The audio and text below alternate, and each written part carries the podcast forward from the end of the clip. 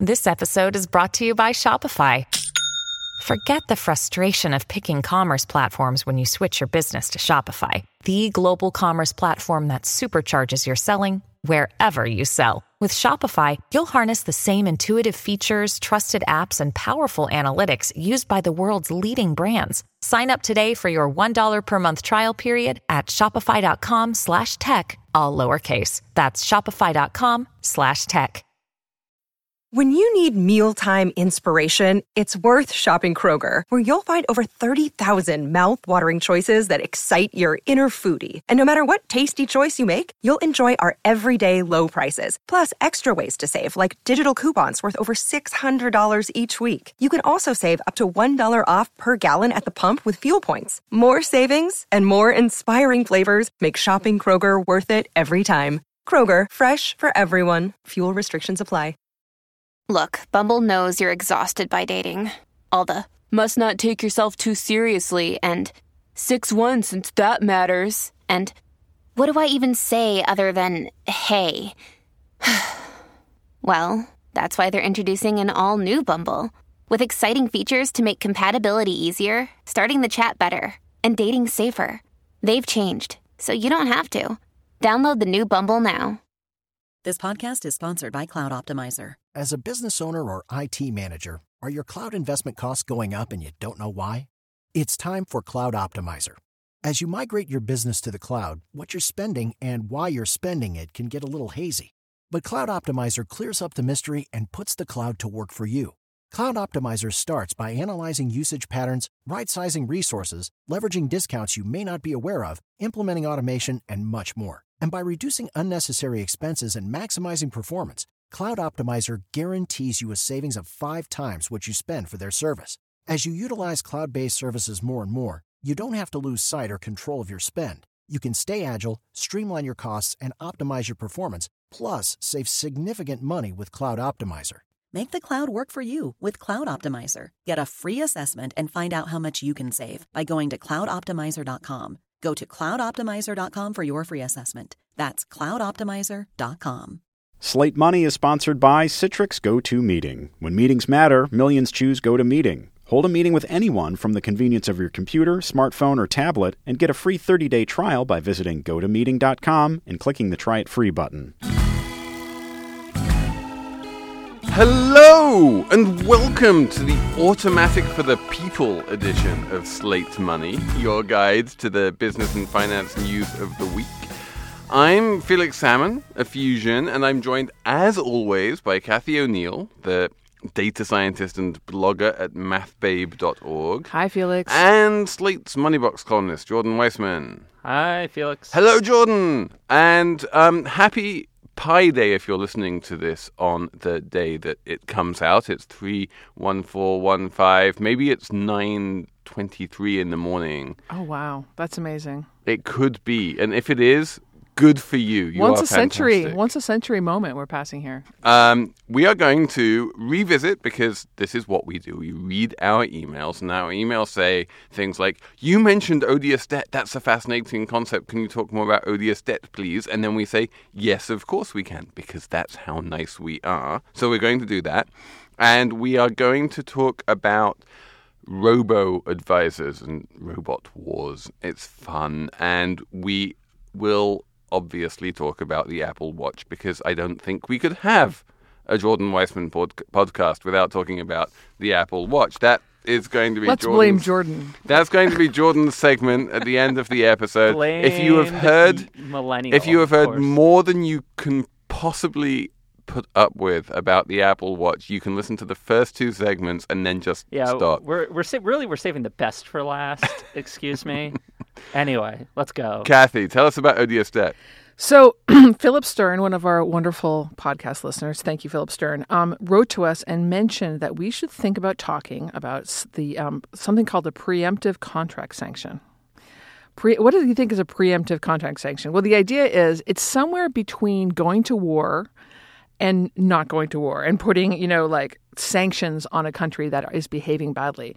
It's basically saying you're the this the money you're borrowing is odious, and we, the uh, influential other countries that think you're you're a bad country, will not consider it legitimate. And So okay, so to let's let's like rewind a little bit here. yeah, Um, there are sanctions. yeah, So if I don't like what Iran is doing, say, Right. then what I can do is I can impose sanctions on Iran or Russia or countries like that and say no American company is allowed to do business with Syria, say. right. That's right. Um, which is fine, and that is a way of.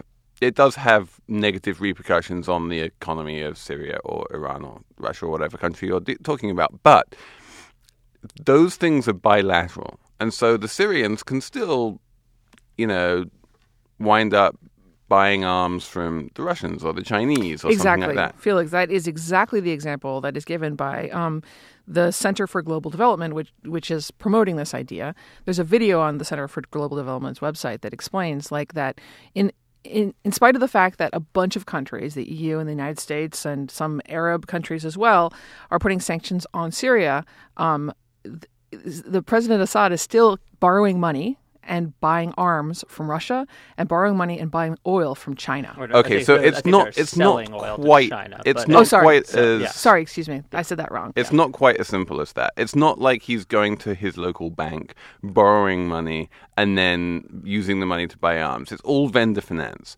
So what happens is that the Russian arms company or the Chinese arms company will do a deal with the Syrian government and say, "We will give you, uh, you know, a million dollars worth of arms, and then you owe us a million dollars." So it's you know so. The point is that it's actually a way of getting around the financial system precisely because you can't access the financial system directly. But I the point that I guess going back to this idea of odious debt or declaring debt odious is that a country like the United States or Great Britain, which has major, which controls major, major financial centers. We have New York in England. There's London, of course. Um, can then say, okay, sure, you guys set up these deal, arms deals, these oil deals, whatnot. But if the Assad government ever falls and the next government doesn't want to pay back that loan, you're going to have to litigate that somewhere. And since we're the world's financial centers, there's a good chance the case is going to come through one of our courts. And we're going to consider that debt illegitimate. Yes. And so the idea is then that you're going to make it very difficult for them to get a loan or do that kind of vendor finance anywhere in the world with any country because no one's going to be sure if the next government, if there is a next government, will actually enforce it, will actually honor it. So I was just I was going to ask Felix because I think Felix is the expert in this room on how this actually would play out. Like let's let's assume that nothing there was no no such dec- declaration of odious debt, and um, like the arms dealers in Russia in ten years were like give give me my money. What would actually happen?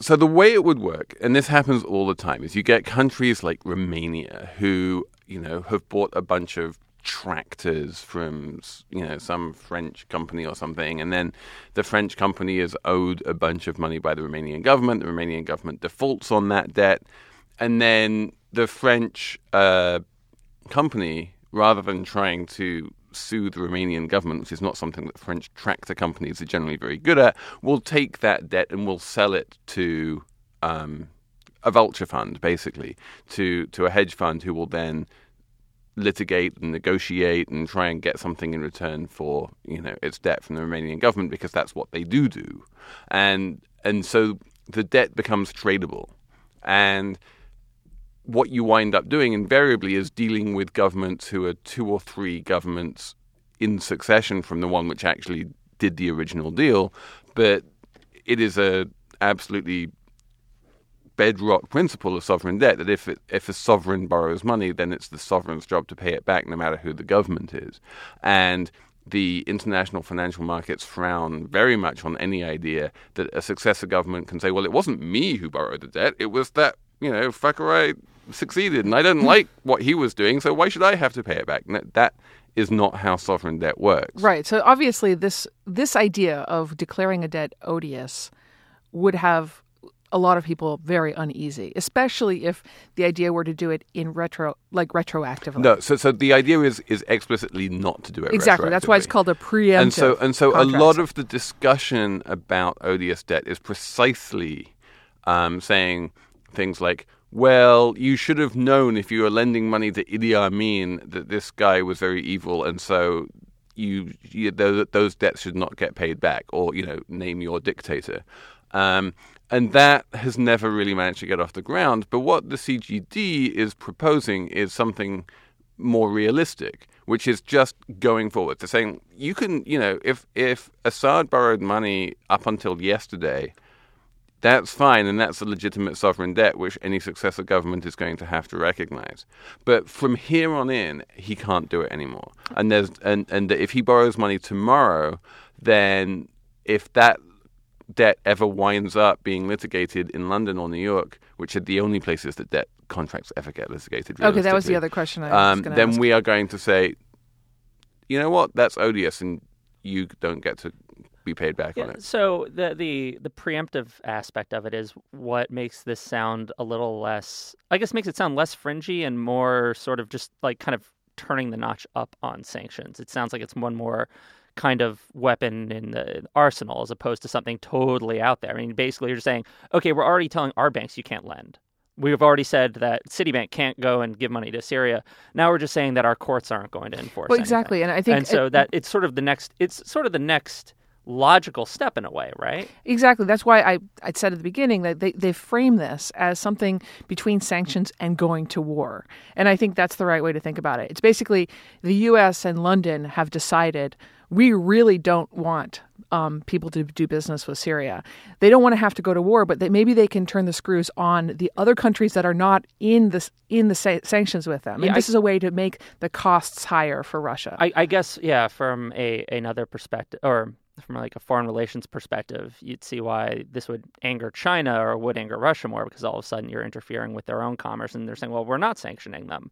But I guess, but we we we essentially do the same thing every time we say, okay, we're not going to clear payments through the Federal Reserve anymore. When we essentially cut off Iran from the financial, the U.S. financial system, we're effectively cutting them off from the global financial system. we're So using the fact that yeah. we're using the power that we have because we have the financial system it's not like we've ever and court system. It's not like we've shied away from doing that in other It- it- respects. it's called it's called extraterritoriality, Yeah. and it's it's something which you know if you've got it, then it makes sense to use it because otherwise, what's the point in having it? well, it, it essentially is about power more than about finance. Is my point. And it's about and it's yeah, it's about taking that sort of soft power that you have as a financial center and and using it, directing it against your enemies. so, what could Russia do in response to this? So if we did this to Russia, then basically what would happen is that Russia would be forced to either just pay for everything directly in cash, and I mean Russia has a lot of reserves, it has a lot of cash, or do deals, you know, directly where they would swap oil for goods, or just have very short-term debt contracts where you are reasonably certain that you're going to get repaid, so you know, within the amount of time that Putin is president, or that you know, um, if you know that that's its options, or you just take the credit risk and you assume that your debt is going to be worthless if and when Russia defaults and some other government um, replaces them. It's not like you can stop people from, you know, selling stuff to Russia and even taking paper, you know, credit in return. They just need to know that they're not going to be able to litigate that credit. Interesting. So that's odious debt. It's a very interesting idea, and Odious. Frankly, not very likely to happen. But it, it, you never It's a first step. I, I, Anything's possible. I really like the idea of framing debt as sort of a moral issue. Actually, I, I do wonder wh- why is it not likely? Because again, it doesn't seem that radical to me. Sorry Yeah. to bring us back to the topic. Yeah, but- no, I but- agree. no, no, but why? Why is it so unlikely to happen? I, I guess is there a good? Re- is there a reason why now that it would be sort of off the table, or I mean, it, one one of the reasons is frankly just a separation of powers thing. Okay. That you know, um, decisions about sanctions and war and like you are evil and that kind of thing tend to be made by the executive branch or by the State Department or by the Defense Department. You know.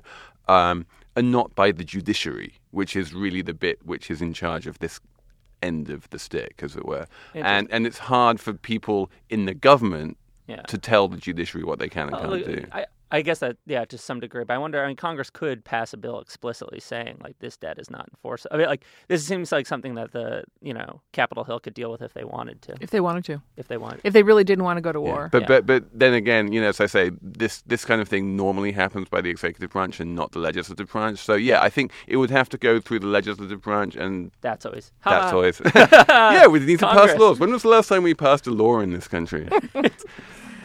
um, in any case, I do need to tell you about GoToMeeting. Citrix GoToMeeting is our sponsor. We like them very much. Love them. And you may remember this from previous episodes, but it's true all the same. Citrix GoToMeeting, it makes it easy to meet with your team and to just manage to get things done when you're not all in the same room at the same time because you can meet from your phone, from your computer. You don't have travel expenses. You don't have to deal with traffic. You don't need to deal with rain. You don't need to deal with planes. You just have a webcam or a phone and you have HD quality. You're there in the room. Everyone sees you. You see them. You share your screen. So, this is what you do. Try it out. This is all we're asking. Give it a go try GoToMeeting free for 30 days. And all you need to do this is go to gotomeeting.com and click the try it free button. That's gotomeeting.com. Now, robot wars. Oh, yeah. So, One of my favorite topics. Sadly, not the kind where robots actually fight. Those This are is- awesome too. by those are way. also those, Those are are also awesome. awesome. A few years ago, I had lunch with a guy called Andy Rachleff. And he sat me down at this wonderful restaurant in Soho and started talking about the capital asset pricing model and the efficient frontier and Sharpe ratios. And my, I, I was like, I, I half wanted to just get up and leave. I was like, this is the most, you know, haven't we learned how bullshit all of this stuff is? Hasn't the have we learned nothing from the financial crisis? But I heard him out, and um, it turns out that what he was selling was a very interesting new product, um, and it's a fanta- financial innovation of types. And in general, I'm very suspicious of financial innovations, but this one I kind of like, and I think it's a little bit like the ETF or the index fund. It's something which makes something complicated easy, and, and it democratizes a lot of stuff which used to be only available to the very rich. Can I just? Uh, did I just suggest? Yes. And please anticipate that I'm going to try to make you more skeptical about this. I, I'm looking forward to it. okay. So in any case, what? So okay, let me let's let's come at this a different way. Um, Cathy, Yeah. do you have or believe in the concept of a target date fund? Um. I. I do not. Okay, you you, do not believe in that. No. Okay, so this is so let's okay so let's let's let's explain what let's are. explain what a target date fund is. Um, Jordan, what is a target date fund? I believe it's you pick your target date for when you want to retire, when you have, or if you have a big purchase that you want to make, or something along those lines. You're, you're trying to save for a house, and then you tell your investment advisor, "This is my goal," and then they give you a portfolio. They basically set up a portfolio that says, "This is what's going to help you meet that goal." And so if you go and like, what I think it's Fidelity is the commercial with the green line that like leads from the person's bed sheet all the way to their dream home or something, or or like whatever, like into like their retirement in like a field of like wildflowers So or the way- something. so that is a target date fund. So the way Yes. the, the, the, the main innovation in target date funds, um, and, and they're mostly a retirement product, is that people understand or people you know have generally come to the conclusion that if you're 25 years old and saving for retirement, what you should be doing is have quite a lot of equities in your stock portfolio because that's where you're going to get the big long term returns. On the other hand, if you're 63 years old and saving for retirement, you don't want that much risk. You want to make sure that the, you know, even if the stock market plunges by 20% in the two years between now and then, you're still going to be okay. So you have fewer stocks and more safer things like bonds. And what the target date fund does is it automatically does that asset allocation math for you. And so when you're younger or when you're further away from the target date, you'll have more stocks and fewer bonds. You know, when you're closer to retirement or your target date, then you'll have more bonds and fewer stocks. And it will automatically reinvest dividends and it will do all of the rebalancing and everything. So if the stock market soars up, then you won't suddenly have too many stocks in your portfolio because it will sell some of those and buy bonds to keep the ratios where they should be. It does a lot of that, you know, natural rebalancing which you kind of want to do but no one is no one cares enough or has the time to do themselves and it does it automatically. So that's the target date fund. The gold standard of target date funds is Vanguard. Um, they uh, they do the right kind of passive investment. They don't charge big fees. They're not really a for profit even in the first place. And so the first piece, the first and last piece of investment advice that 99% of people ever need is just put all of your money in the Vanguard Target Date Fund. Or at least it always used to be before I spoke to Cathy. Well, here's the thing. I mean, there's two problems I have with it. One is that it it oversimplifies in a certain way. Like it, it doesn't it makes it seem like you your investment in in the market is simply a one-dimensional question of how long how many years until retirement.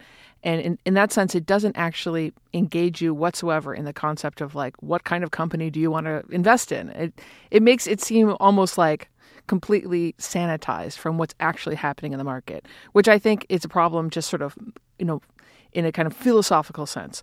The thing I actually have a problem with directly about these funds, though, is that they're so, because they have prospectuses that sort of explain how the rebalancing is going to happen. Like if equities go up and bonds go down, which they're usually counter with each other, um, then they're going to sell equities at the end of the three months and buy bonds. And anything that's predictable on the market, anything that's predictable, is easy to pick off by other traders. So when you when you put your money in a fund like this, you are putting your money in a very predictable thing. And so the the market kind of anticipates they're basically front runs the they front run the, the, these kinds of funds, and I think that's a problem for your money. So in terms of I'm not saying it's a bad idea to invest more in risky things like equities earlier in your life. I just think that you should just do it. I, okay, I, so I completely disagree. The fact is that you can't do it nearly as efficiently as Vanguard can. That Vanguard is rebalancing daily. It's very hard to front run the S&P 500 and that even if there is a certain amount of um, difficulty on what's known as execution at Vanguard, which is basically what you're talking about when you're talking about front running. You're saying they can't get the absolute perfect best execution for their stock trades and their bond trades. That might be true, but they're going to get much better execution than you are if you're going to try to do it yourself. I, am what I'm suggesting is, I, I don't want to argue with you forever about this. It's not that important to me. These are we're talking about people who have money. Okay, I care more about people who don't even have retirement money, but. Um, what I'm what I mean to say is if you're if you're really rebalancing every day, then then you have too many transaction costs. If you're not rebalancing every day, then you're rebalancing in a big way, and it is actually uh, easy to to to front run that kind of thing on futures. Okay, so Cathy, I understand your your worries here, and I'm pretty sure that they they don't have a huge. Way. No one is rebalancing these things each individual account every day, but there is a lot of internal netting that these companies can do, and you only rebalance when you get to a certain degree out of whack. And no one knows really when any individual account becomes out of whack. It's much harder to front run than you think. I don't think front running is a big problem beyond just the general problem of front running in all big institutional accounts. Yeah. Okay. So let's let's step back a little bit. I mean, I'm basically just basically I'm saying that there's a lot of in, sort of hard to track invisible fees going on here, and I think that's also my, also my biggest complaint about the robo funds, which we're supposed to be. Okay. So let's talk, about, about, the robo funds, the, ro- the, robot wars, because so far we have not discussed robots, and frankly, I'm appalled. I okay. came, I came, I was told there would be robots. So so let me explain the robots. Yeah. Basically, what happens is first of all, you you had this company called Wealthfront. Um, and then another company came along called Betterment. And what they said was, you know, that if you look at what Vanguard is doing in target date funds, it's like a really stupid robot. It has a single axis which it moves up and down. It has two asset classes, stocks and bonds, and it moves, you know, very slowly down one axis. Whereas if you're a reasonably sophisticated investor, you should be invested in much more asset classes than just two. You should be invested in corporate bonds, international bonds, international stocks, small caps. You know, try and get everything in the world rather than just the big American companies and uh, you know one bond fund. And so they said, what we're going to do is we're going to use some pretty you know basically understood um, financial science you know, around these things like the capital yeah. asset pricing model and create optimal portfolios for any given risk level. And, you know, are all these optimal portfolios going to be absolutely optimal? No, of course not. But they're going to be better than you'll be able to do yourself. And we're going to make it very easy. It's going to be just the same thing. You put all of your money into one account, and then we will asset, asset allocate. We will rebalance. We will worry about the execution problems. We will take all of these problems and take them away from you and just deal with it ourselves, and you will get better, you know, for any given level of risk that you're taking, you will have a higher return than you would be able to get on your own. Okay, and my my biggest complaint is I actually worked on this when I worked my first six months at Riskmetrics was working on what was called Wealth Manager, where it was the computer program that did this. It's actually like what I worked on, and what I noticed is that the banks who used the product, they stuck in the assumptions, right, that that the actual tr- the asset allocation used to decide how much to put in corporate bonds, how much to put in bonds, et cetera, and stocks, and the actual sort of assumptions which were like what how how quickly do these things grow? How related how correlated are these things? How related are they to each other? They were completely random. I mean I, they were very very um, strange numbers that were put in there. So i guess what i'm saying is you tell you know again it comes down to oversimplifying. I think the robo funds are asking you to say, how risk averse are you? Yeah. That one thing, which is only one dimensional thing. And then it plugs in a bunch of assumptions and, and comes out with a portfolio. So, okay, so Jordan, my, my feeling here is yeah. that Cathy is way too sophisticated here, worrying about correlation matrices, and that yeah. yes, for, if you're a super super sophisticated investor, you might care about correlation matrices, but 99% of us are never going to care about them. That's, I think, to some degree. I, what I find funny about them. Okay, so I should do a little bit of uh, background for for listeners. I, I, you know, I'm 28. I have never had much money in my life. I am just now getting to the point where I have a piddly enough sum that is worth, or a a, a, a piddly sum that is still worth putting in the market and like for for retirement. And so I've actually been shopping around trying to figure out like, okay, how do I, you know, diversify this? Where do I put it? And I, have been checking out some of these robo investors. And one thing I notice is they, they do, they give you essentially a questionnaire. They say, how risk averse are you? If this were to happen in the market, would you, you know, a scale of one to 10, are you this worried about risk? Are you this worried? If, if the market would go down, would you reinvest? Would you take all of your shares and sell them and run for the hills? What would you do, right? And one thing I notice is that when you make very small alterations to your answers to those questions, it actually can pretty vastly change the portfolio they give you if you just do it multiple times. And in ways that like you know, at this mo, you know, at midnight when I was doing it the first time, I decided my on a scale of one to five, I'd answer four on this question. Second time, I decided I'd answer three on this question. And so I think it probably depends on the quality, uh, or my, my, my intuition here is it probably kind of depends on the quality of, of the program they're using, that those fine differences aren't going to lead you in vastly different directions. But um, there is like just a little bit of innate skepticism, I feel, about some of it, uh, about how I guess that to some degree maybe they're, they're selling a, a, a false um, a false assurance about uh, about precision here. So yeah, I mean, it's impossible to be completely precise, yeah. and they are slightly more sophisticated than they look. If they know that you're a young man, for instance, young men always overestimate their own risk appetite, and so they'll kind of naturally bring that down a bit. That's probably true. Um, That's interesting. They really do that? Yeah. And one of the other That's offensive. no, no, it's not. I, I appreciate that. um, but but one of the other things they all do is they say, you know, we're not replacing financial advisors here. So, you know, if you have questions like, should I um, put this money into you know my retirement savings or should I use it to pay down my mortgage? You know, a question like that. That's not a question they're going to answer. That's a very personal question which you need a, yeah. an advisor to do. And all of these people have products which they sell to advisors, and so the advisors basically get to outsource the crappy asset allocation, rebalancing, dividend reinvestment, and all of that stuff to the robots while giving you sort of personalized advice and they can help you a little bit in terms of trying to work out exactly what your you know risk profile is and that kind of thing. But I just do want to get to the actual news here, yeah, which we're going to get to eventually.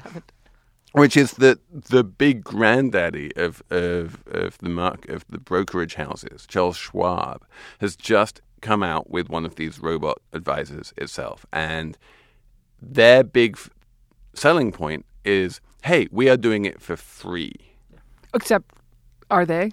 Except are they? And this is where, like, and this is where when when Cathy started talking about hidden fees, I was like, you have no idea about hidden fees because that you know there are possibly hidden fees to high frequency traders on the execution front, but these are you know one or two basis points. They're tiny.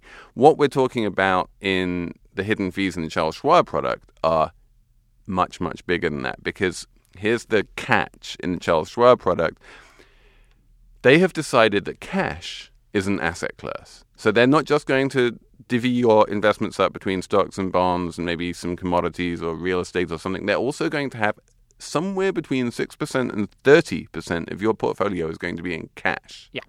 And guess where the cash is held? in their accounts. In a Charles Schwab bank account, paying right now 0.12% in interest. And so they then, of course, because they're Charles Schwab Bank, they make, I think it's $1.7 billion a year right now in what's known as net interest income, which is basically we borrow cheap and lend expensive and we'll make the difference. So that's the big hidden fee. Well, there's also the other hidden fees, which is that they send your money that they in equities, the, the part they put in equities, to their Schwab equity ETF, and they charge fees for that. Yes, and they've also invented this thing. Well, they haven't invented this thing, but they've really bought into this thing called. Um, it's either called fundamental indexing or smart beta, where you basically you're not buying an index fund, you're buying something which is designed to outperform index funds, which is not an index fund, which is like which is not an index So, fund. I mean, Wait, so- now let me just say, But just like, to be very clear about this, the hidden fees on the smart beta Charles Schwab funds are much smaller than the hidden fees on the cash. Well, that, okay, so that's one thing, but I guess the, the larger question is: Is this actually the robo advisors? Are they? Do they have fewer hidden fees all told than the actual wealth advisors? And my guess is probably. Much lower. So I mean, much, it's much still lower. an improvement, but that's an improvement over a pretty corrupt industry. On the other hand, it's also, I mean, one of the reasons a lot of people in the kind of, I I guess, in the financial advisor blogosphere have been getting, have been in, up in arms about this is putting that much cash or putting that much of your money into cash just isn't necessarily sound advice at this point. Like, Well, it, a well, 30 okay, so having cash is always a good yeah, idea. but that much. That's a No, no, 30%, well, 30%. no, well, yeah. So let's let's make a very, very, very important distinction here. Yeah.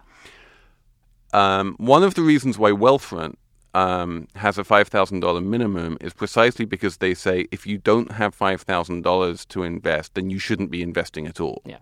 Um, the first thing you need before you start investing is cash. Yeah. You should have roughly six months worth of expenses in cash, It- just in a savings account, before you even start thinking about investing. It- It's the basic Suze Orman advice. Yes. Like Yeah, that- and- that- that is That's part of what I was saying before. People do that naturally. They don't put every single cent into investment. yeah, and no one is saying that they should. Right. So the so then the question so what happens is Charles Schwab says, well, you know, it's very good to have a certain amount of cash, and yes, it is. But we already but that cash needs to be liquid. It Yes. needs to be something which you can take out as cash. Yeah. If you're having your cash in a black box at Charles Schwab, it's not cash. It has no liquidity. If you try to take that cash out, then you can't because you know you sell a certain percentage of your portfolio and you wind up selling a whole bunch of stocks and a whole bunch of bonds just to get a little bit of cash So out. really, what they've done is redefine the concept of cash.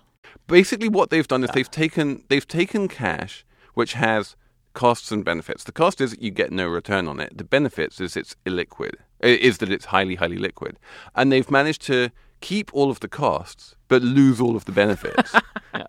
Yeah, I mean, like, and their, you know, their their public statements uh, about this at the moment is like, well, in the market in these conditions, cash is a good idea, like, because there are, there's so much uncertainty and The yada, old yada. kind of cash. Yeah, is a good like, thing, it's a good idea. Well, but like, the, but it's really it's Charles Schwab cash. It's Yeah. like, And it- what's more, they're saying it will always be a good idea. Yeah. That one of the other things they did is they're saying, well, look at, um, you know, this BlackRock fund, which is fifty billion dollars, and that has fifteen percent cash right now. That's a market timing thing. That's the portfolio manager of that fund, who's an active manager trying to outperform the market, is saying, I need like dry powder so that when the market goes down, I can buy a bunch of stuff. He doesn't want to always have cash. He just wants to have cash right now so that he can buy stuff when things fall. So do we think this is a good product, or do you think this is So, uh, so to, but I need to come in and say this. I think it is a good product. Um, I don't like the way that some of the marketing is disingenuous. That some of the fees are hidden. I think probably I would prefer, given the choice, either Betterment or Wealthfront to Charles Schwab. But I think it's easy to get you know, narcissistically obsessed by the small differences between them, and in the grand scheme of things, all of these three products are reasonably good products. I would love to see someone like some third party really try to measure the hidden fees, I do think that compare them. So uh, that that I, I would like to see that too, as someone who needs to think about these things, but just for putting money away. But yeah, I think there's also kind of just like a very basic big picture issue here. You know, I think anyone who, who pays any attention to investing news is just for years now heard about passive investment, passive investment, passive investment is the best way to go, right? Right. And And all yeah, of these are so all- passive investment vehicles. yeah, exactly. And it's like, oh, you don't try to beat the market, you just try to. But doing passive aggressive, uh, pa- sorry, but Passive aggression, yeah. par- but doing passive in- investment isn't necessarily super simple either, and it does still involve a lot of choices, both on the part of what goes into these funds, how they allocate their assets, and also on the part of the consumer figuring out, okay, am I going to just make a very simple portfolio for myself using an E-Trade account, or am I going to pick one of these ro- um, robo Yeah, ro- and, robots and, and the do it for fact is, And which and, one? and the fact is that setting up an E-Trade account, doing it yourself, buying index funds, rebalancing them, making sure you're fully invested, is a lot of work. And I don't think that most people can or should be doing that much work. Also, Cathy, I would say that there is no such thing as the amount of the hidden fees. Um, for the, like the opportunity cost of the cash element of the Charles Schwab account is whatever you want it to be. You know, if you if you talk to the Schwab competitors, they'll say, well, it's the total expected return on the portfolio.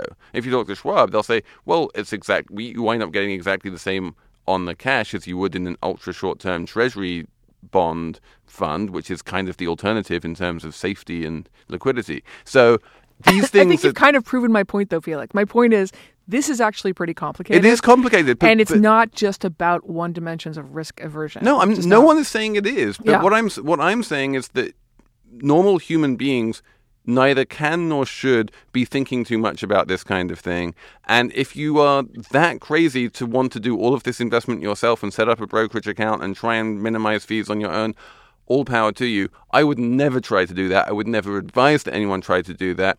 These products are much better than the alternatives, which are like I'm going to hire a wealth manager and pay them one and a half percent to do this for me. Uh, we can agree on that. Okay, one more topic. Jordan, I, I believe I believe there was I believe there was some kind of timepiece announced this week. There last week. was. There was a timepiece, just a little one. So, a company you may have heard of called Apple had a finally debuted, showed off to the world a thing you might have heard about at some point called the Apple Watch. It's just a small little gadget. Um, no, so the Apple Watch you've been hearing about for months and months and months, and probably seen pictures of it even before now. Finally, has made its public debut. They've told us all what the price is going to be. And the big news there was that they are selling, aside from the normal, you know, sport and regular Apple Watch editions, which are about like start at three hundred forty nine dollars. They are also marketing the Apple Watch Edition, a solid or not a eighteen karat gold uh, special timepiece that uh, sells for between, depending on the size you want, uh, ten thousand and seventeen thousand. Okay, so the first thing I need to say, Yeah. Jordan, why is this the big news? I mean, this is a tiny, tiny, tiny fraction of the Apple Watches which are going to be sold. Um, you know, we have this great new gadget which has been invented. Some people are going to love it, some people aren't going to love it. But in any case, 99% of the watches are not going to be 18 karat gold. Why are you saying that the big news is the Because- expensive Well, one? actually, no, I, no, I'm going to back no, him up no, on this. yeah, I did. I- I, hadn't heard about the 349 version of Uh, it. yeah, so no, no, so the, there is a reason why, and uh, Felix, which is that this the fact that Apple ha- si- there, there's symbolic value here. The fact that Apple is now selling a seventeen thousand dollar bauble for your wrist um, kind of signals a shift in the company. It has never done something like this before. It's always sort of given.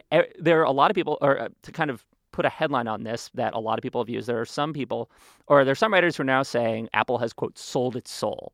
Uh, that Apple, for the whereas that before this was a company that made high quality electronics that were that were expensive, but within sort of an up, always within an upper middle class budget. Now they are going for the full on luxury market, and this could like for we're going for the plutocrat market at this point. You know the point, um, and this is not that in a sense this is not Steve Jobs' is Apple anymore. This is a new Apple, and it's the sign of things to come. And- and I don't see, know if and- I entirely no, agree I that that's com- its I- selling its soul, but this is So this I is the complete, conversation. I completely disagree Okay. with this entire analysis. Okay. It makes no sense to me whatsoever. See, I don't particularly think companies have souls, so I kind of disagree on that. front. Especially- Um, especially Apple. They have accounting departments. They do not have soul, like spiritual, like life forces. However, Felix, I want to hear why you disagree with it, and then we can chat further. So Yeah.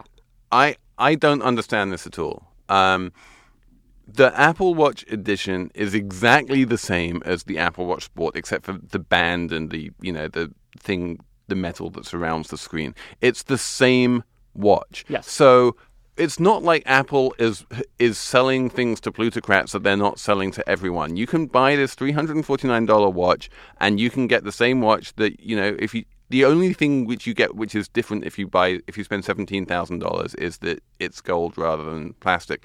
So, I don't. I see this as a way of Apple saying, of like democratizing things. They're basically saying, you know, if you want to spend money on jewelry, we will sell you jewelry. But if you just want the watch, you can get a seventeen thousand dollar watch for three hundred and forty nine dollars. And I, I don't think this is a way of selling anyone's soul. I think it's actually a way of what's known as anchoring. That you, that people that they're making three hundred and forty nine dollars seem cheap by selling something crazy expensive alongside it. Whereas, you know, instead of saying this is $349 for something which I never needed at all, and, you know, the alternative was not to have a watch, and the alternative is zero. I mean, I think more than anchor. I mean, my my actual feeling about why they're doing this, I should say, is that there there's there are two big markets known as India and China, where that really really like gold. I have difficulty imagining even like you know millionaires in the U.S. actually shelling out for the the Apple Watch edition for precisely the reason you're saying, Felix, because fundamentally it is the same damn thing, So- just with a gold clasp. However, maybe in some of the foreign markets where Apple's trying to extract more money out of, this could do well with sort of the the, the you know rising rich. However, I do think that there is sort of, I mean, it's the first time that Apple's really introducing kind of class distinctions, I think, into their product line, and that is something that I think people, at least the the the, the cultists, the Apple obsessives, are very aware of, and I, and are sort of some are upset about. But Cathy, you're about. to- My my question is, and it goes to both of your question, both of your points. Um, what is the audience for this? Is this actually meant for people who already have iP- iPads, or is this meant for people So who it is instead of a absolutely computer? it is absolutely designed for people with iPhones. If you don't have an iPhone, it will not work. yeah, you, it's, yeah, No. it's an accessory to an accessory. Because it, it's it's a in smart gold. watch, but it doesn't have its own radio. It doesn't have its own um, cell reception. So you it needs to talk to your phone, which then gets all of the information. Man, I I did not know that. Yeah. So you have to have an iPhone to make your your watch work, Yes. Yeah. and um, okay, well that's th- so it's not a computer in itself, No. or not a I fun- mean, it has functional it has a small amount of computing power, but you, it's not a replacement for anything. It isn't. It isn't like it's a way of managing to get information even more easily than looking at your Wait, phone. wait. So is this the is the whole point that it's now considered rude to look at your phone during lunch, but you can still like sort of tilt your your wrist ever so slightly and look at your watch? yeah, looking at lunch? looking at a watch during lunch is definitely less rude than looking at a phone. So Yeah, maybe but th- that's the it'll be- whole appeal I of this the entire thing. problem is that you, you have to have like you know a dynamic model for our expectations here. Eventually, looking at your wa- if you're looking at your Apple Watch during, if that's going to become rude over time. Like Right, words are going right. to change. All of a sudden, looking at your wrist to see your email is going to I, become. I'm not the a thing jerks fan do. of the Apple Watch as a product. I I think Yeah. that um, you know watches which are dumb watches which adjust all the time are better than trying to look at a screen and tap a screen and draw hearts on a screen and navigate apps on a screen and call an Uber from a screen. Like that's something which I feel like happens much more naturally on the phone form factor than on a watch form factor. I, I'm you know I'm not going to buy an Apple Watch. So probably you shouldn't be asking this. In fact, I wrote a piece on Slate explaining how there are horrible ne- negative externalities to the Apple Watch. Because if you're sitting in a movie theater and you happen to move your wrist, suddenly it will start shining screeny light all over the movie Oh theater. gosh, that's not good. Yeah. Well, my, my complaint about the Apple Watch, which is not a very valid complaint, I'm gonna I'm gonna make a complaint that All I am preface as invalid, is that it's also like one of those streaming, um, you know, quantified self gadgets, and very intentionally so. If you go to Apple's Yeah. website. And I just think that's just not good. It's just not good for the world to have all that private data uh, streamed and not regulated. But on the other hand, the people buying the stuff are well off, and I'm not worrying too much about them. That's why it's not a very valid complaint. As soon as I see that everyone in the world wearing a watch like this, I'll get very worried. Yeah, I, I, I I'd like to take that a slightly different, or I thought you might be taking that in a slightly different direction, which is just all this quantified self stuff. I think I Just can't- annoying? Yeah, I can't believe it's good for our psychology. No, like, it's annoying. I'm, like right now, I'm like on a diet, and it's I'm quantifying myself fairly regularly. It, it's awful. It's I, awful. I absolutely cannot stand I'm it. sorry. Like, this I cannot. If the Apple Watch actually does like become a hit product, I, I think collectively our psycho our our, our psychology is going to take a hit. Our, our It's not good. It's just No. a waste of everyone's time. Yeah. So So we're not buying watches. a waste of time. That's a good tagline for the Apple Watch. It's a waste of time. that Um, makes you more neurotic. you thought a, it's wa- a, wa- a waste of time and your mental health. That's um, anyway. So I'm I'm going to kick off the numbers round here because in in the wonderful world of anchoring, I came across a particularly egregious example last night. Um, so the Plaza Hotel. In, Oh, I can't wait to hear where this is going. I cannot wait to hear. Anyway, go go on, Felix. the, the, the New York Times had a review of the Palm Court at the Plaza Hotel. Now, the Palm Court, the Palm Court at the Plaza Hotel was this lovely place where people would meet and have tea, and has recently been reopened with a liquor license. And now you can ha- go and have a glass of Sancerre at the Palm Court at the, at the Plaza Hotel. And the review of the Palm Court mentioned, apropos of nothing in particular, that if you wanted to get a cocktail there, they have a lovely cocktail cocktail called the Blue Blood and Sand, which is a blood and sand cocktail made with Johnnie Walker Blue whiskey, and that the cost of this cocktail was seventy five dollars. Jesus Christ. And I just, you know, I fundamentally, deeply loathe the concept of a $75 cocktail. You know, if you are going to be drinking Johnnie Walker Blue, I mean, that's a whole other qu- question which we can talk about, but don't be mixing it with orange juice. I, you know, so I uh, I've only gone drinking at the plaza once in my life. It was Christmas. I was with a friend. It was late at night, and we were just walking by through New York. And I remember I, I spent twenty dollars on a not very good cocktail, surrounded by. Uh, at the next table, there were two tourists who clearly were with a pair of escorts, and it was just like the least Christmassy thing that I'd ever. it was like the least Christmassy Chris. I was like, I'm- Family time. possibly. I uh, feel- I ran. so- I just like that. So So Don't- I have a feeling. I have Plaza, this waste of time. I have this feeling about cocktails that you know, ten dollar cocktails are great. Fifteen dollar cocktails ought to be really bloody good. Twenty dollar cocktails, you're you know, it's a way of getting people to pay for the location. You know, but seventy five dollar cocktails is a level of obscenity which I I just cannot abide. But here's the anchoring because seventy five dollars is not actually my number. okay, what's your number? My number is three thousand dollars. No. The way that they sell the $75 cocktail is putting it on the menu next to a $3,000 sidecar.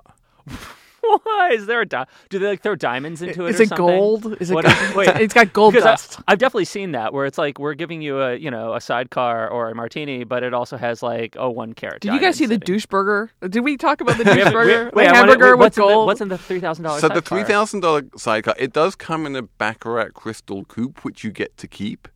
But as someone pointed out on Twitter, the kind of person who buys a $3,000 cocktail is not the kind of person who wants to keep a free glass.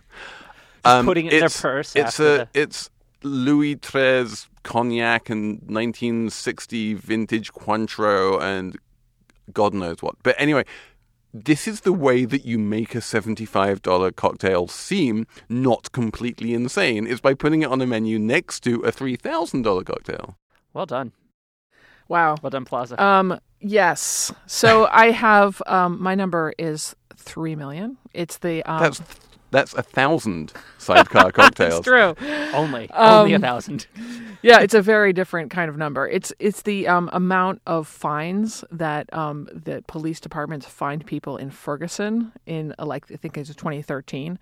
Um, Now we're talking. About the Department of Justice came out with a report about sort of the racist culture and this is the way that um, people were just charged all sorts of ridiculous fines and fees to for operating costs of the city. And and Marketplace did a good report on that. And but in Marketplace mentioned that in Chicago there's a seventy million dollar um, uh, revenue from red light cameras. So that sounds like a lot more than three million. But on the other hand, there's a hundred times more people in Chicago than there are in Ferguson. So, So, can you just explain here Yeah. what is the connection between using fines as a revenue source on the one hand Mm-hmm. and racist police on the other? Well, it was uh, so. First of all, lots of cities use fines, Right. So it's important to know that. And not all cities which use fines are, have endemic racism in well, the police force. that's a good question. Um, uh, the idea is that it was highly targeted and um, and unfairly targeted towards towards blacks in Ferguson. So that was that. I haven't actually read the entire report, so I don't I don't know exactly how it came out. But I think there's basically there are two findings. There's first finding is that there was unfair racial targeting, and the second finding is that they wait they depended way too much on fines and fees um, for their operating budget. So they kind of snowball. It's the two Yeah. thi- the two things combine and, and kind of reinforce each other. Uh, my favorite thing about the that the story of the fines as a revenue source is that apparently the judge who was key to kind of making this whole system work um, and was known for doing things like getting you know his friend or making sure his friends got their tickets written off and stuff. Uh, had a I believe it was a I believe it was a hundred and thirty six thousand dollar lien against him for unpaid taxes. Oh. God, yes, that's Um, right. from the federal government. So, I mean, you can't get any. Usually, corruption is a lot more like more subtle and a lot more complicated than that. But this was just like really old school rank like local official hypocrisy. I was Although I have kind to of say, amazing. you know, there's there's a lot of pe- people really hate the idea of fines as a revenue source, well, because um, it influences the way you do policing. but Well, of uh, course, fines are conceptually- revenue. source. Conceptually, I don't have a problem with it. I think of them as a Pigouvian tax. I think of them as like you want to tax the things you want less of, and if what you want less of is people running red no, lights, but doubt, but, no but it doesn't work out that way. Is the problem? It is in theory. Yeah, I agree. It's if you it's could, simply but- an unfair tax on the poor, then it's not. yeah, and that's not okay. that's how it works out. Well, I think you should tax poverty because if you want to Less tax poverty. the things you want less of, then maybe people won't be poor It's a very anymore. neoliberal thing for you to say. Felix, I think you have a future in the Republican Party like, as a Republican advisor. I think you have. Um, so I, uh, yeah, but that judge, Jesus Christ. All right, Jordan, what's your Uh, my Number. my a simple one. Uh, my number is one one oh five, which is how many dollars? wait one thousand one hundred and five? No, sorry, it's um one dollar. Sorry, I was trying to say it without the dollar sign. My dollar is my my number is one dollar and five cents, which is what a euro is trading for right now. Uh, the euro has been on a just downward crash, free fall, whatever verb you want to use to describe it. Um, in part thanks to quantitative easing, which we've discussed on this show before.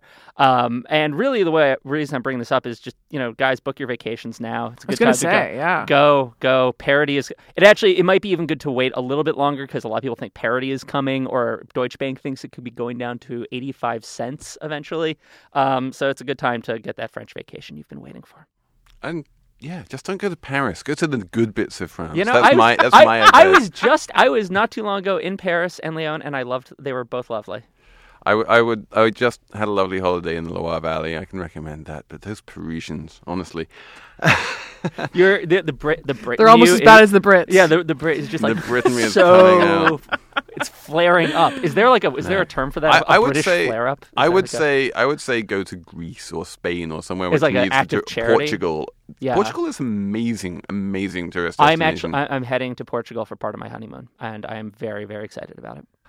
So, um, maybe next week, Jordan will tell us even more about his honeymoon plans. if you ask us nicely, you can email us at slatemoney at slate.com and ask Jordan. Give Ask, me, I, I'm a just bit of an advice. AM, how about we just have an AMA about Jordan's Can, personal can- life? can we can we please ask you, dear Slate Money listeners, for advice on where in Portugal Jordan should go? Actually, that'd be awesome. I'm a big fan of the Western Algarve myself, but you know we'll see whether whether you guys have other ideas. um, and, and whether there's any good sort of Mozambican restaurants you can you can recommend in Lisbon. Um, in any case, I'm afraid that is it for this week. Thank you all for managing to make it through the Apple Watch discussion and to the end. I'm oh, proud yeah, of that you. Was so much worse And- than, than the freaking Target date discussion. That was- You know, some I think our listeners are nerds. I think our listeners Yes. like nerding out on target date funds. And correlation. I And think they- correlation they, I think they matrices. need some high low in the in the in the course of the in the course of their listening. I'm just saying. So l- send us an email, slatemoney at slate.com, and say, do you prefer to listen about to listen to correlation matrices, or do you prefer to listen to gaudy watches? We will take take your emails under advisement. Um, so many thanks to Audrey Quinn, who was the producer for Slate Money this week, and also the managing producer Joel Meyer, the executive producer Andy Bowers. And as you know, Slate Money is part of the Panoply Network, so check out all of the podcasts at itunes.com slash panoply. That's P-A-N-O-P-L-Y. Thank you.